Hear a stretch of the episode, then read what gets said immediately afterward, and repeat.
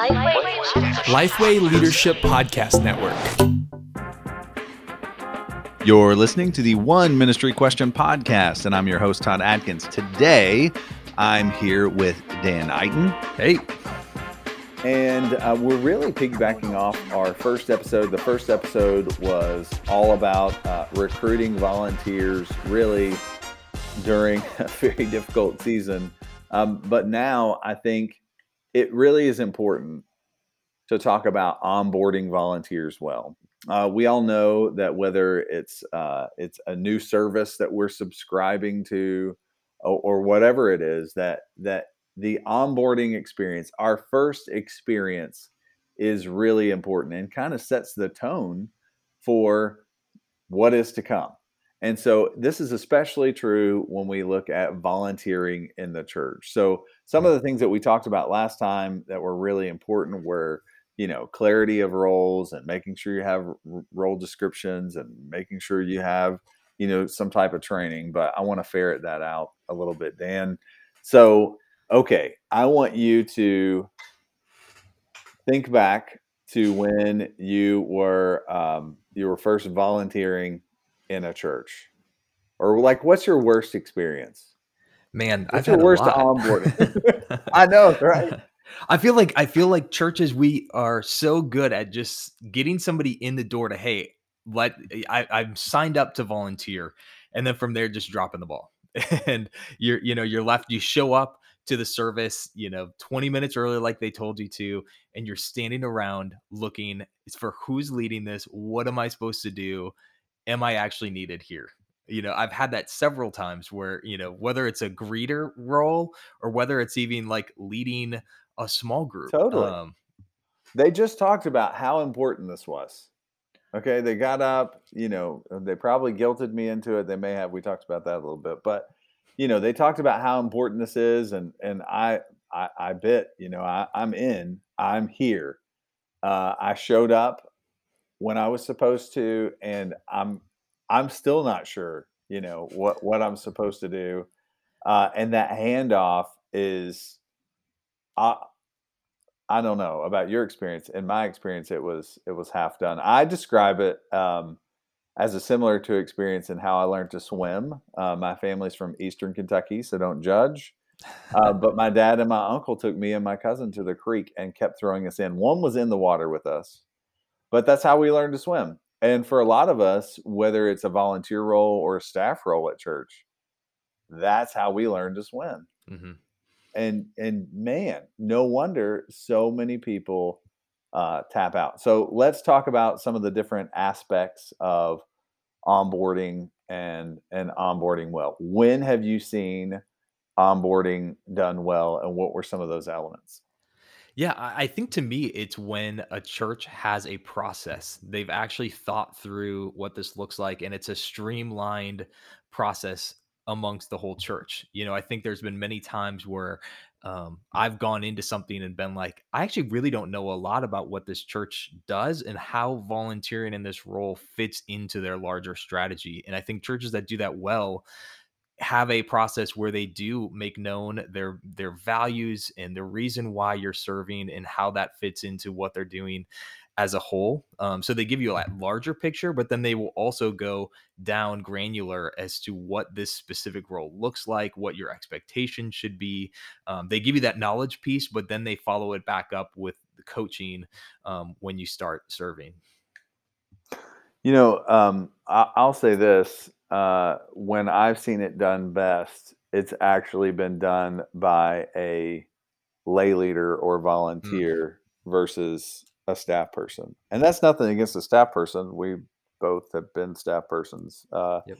in multiple roles. But I'm just saying, you know, again, a lot of times the best person to recruit and develop and train a new volunteer isn't is themselves a volunteer. When we look at pipeline philosophy and framework, we're saying, hey, every um, every position within your church, whether it's a volunteer position and they're focused on, you know, leading themselves well and being responsible for that volunteer role they've been given, or if they're in a leader role where they're leading volunteers, or they're in a role where they're leading leaders or leading a ministry, you know, as you go up uh, in responsibility, you know, there's different competencies that are are of course required.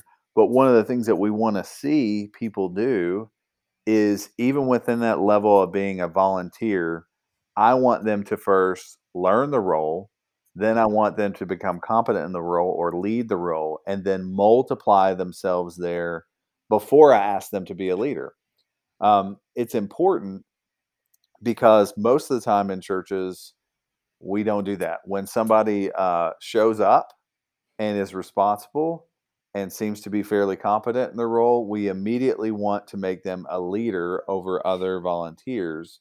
Yep. Um, but what we what we often do is throw them in, and you know what made them successful as a volunteer will not make them successful at leading volunteers.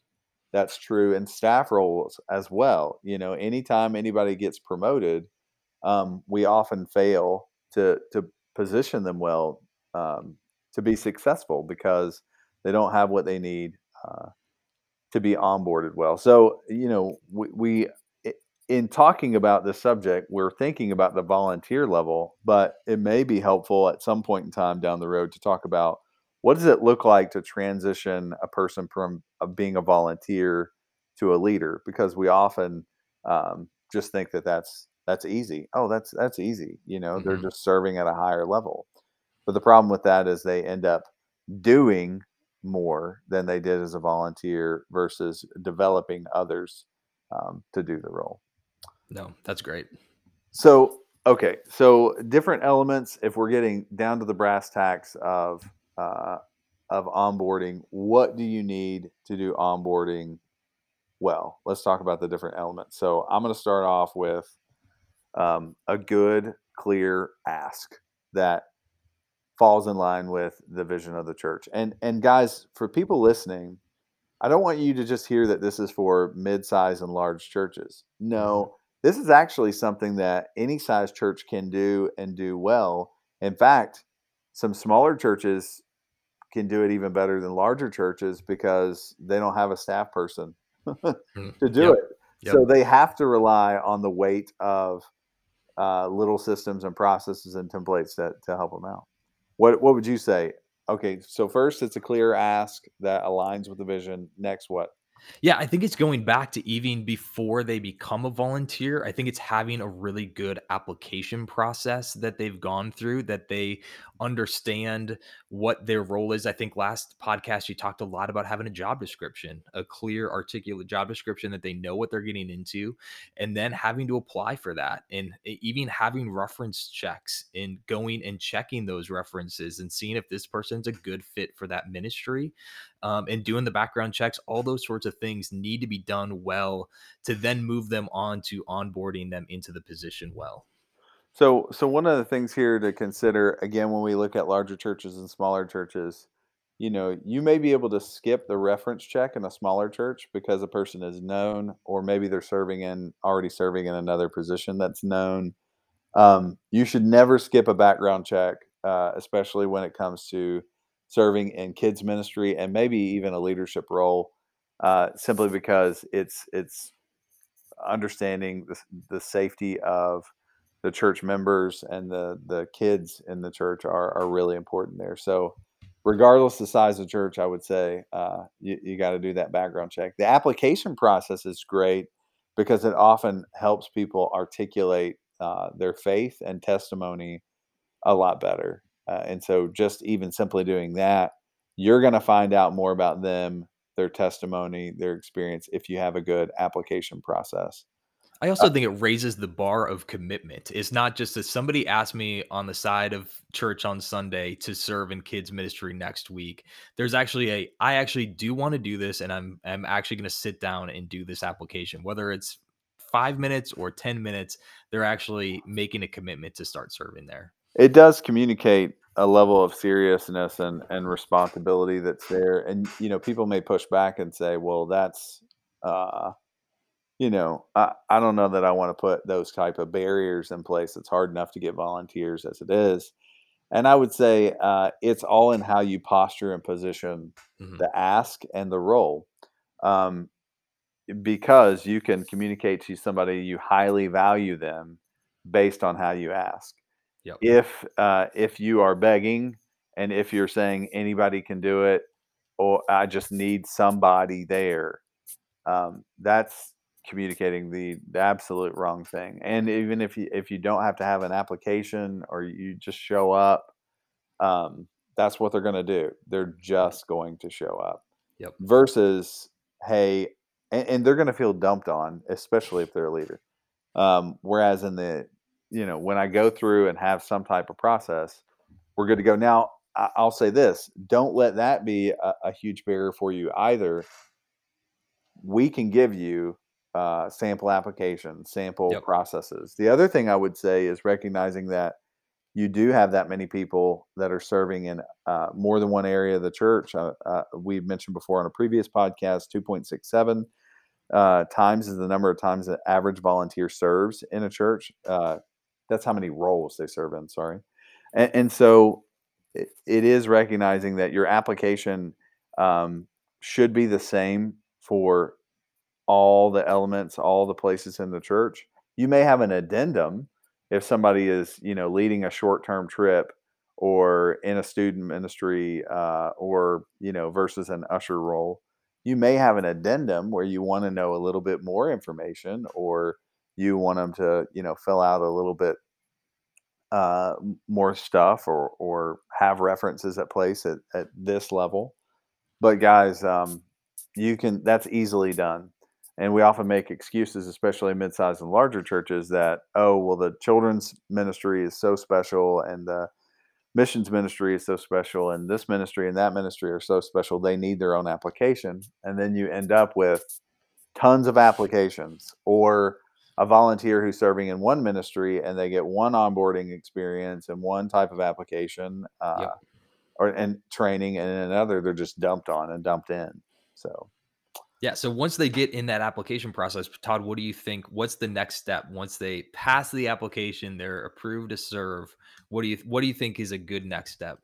well often that's where we leave it right Mhm. that's when the scenario comes even if we've you know we think we're we're really good at this um, we often say we'll show up you know 30 minutes before the service here and that person shows up and either the leader that's leading it doesn't know that they're they're coming or the leader is so ready for the service to begin in in 30 minutes and they know all the things that needs to be done Mhm. it's oh thank you for coming um you know just watch and pitch in or you know uh whatever it, it isn't intentionally done to say oh this is how this is how we onboard now i would say even in that situation you have the opportunity as a leader to have another volunteer Mhm. really help that person through. So it'd be like, hey, you're going to shadow John today. Dan, we're so glad you're here. Everybody, this is Dan. You know, uh, Dan's going to be shadowing John this week. Next week, he's going to shadow Tina and whatever. Um, I don't know where those names came from. That was crazy. Uh, I don't know. I don't. I know plenty of Johns. I don't know a Tina. um but anyway the uh uh, that i think is is kind of your next step then understanding hey when we're transitioning responsibility uh, that handoff is is a transformational process. It is not a transactional process. We treat it often as a, it's a transaction. We're done.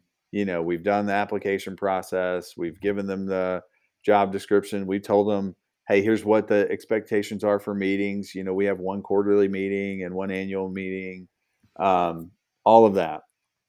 We're not really done until that person is successful in their role. And so we should know what that looks like. You know, for our ushers, here's the competencies we want to have them do. Yes, we want to provide them training, but we also want to match them up with that person from an experience side of things to shadow uh, and ultimately here's the checkbox we will know this person is you know good to go when they can do these things on their own or um, they can answer these questions or kind of fill in the blank.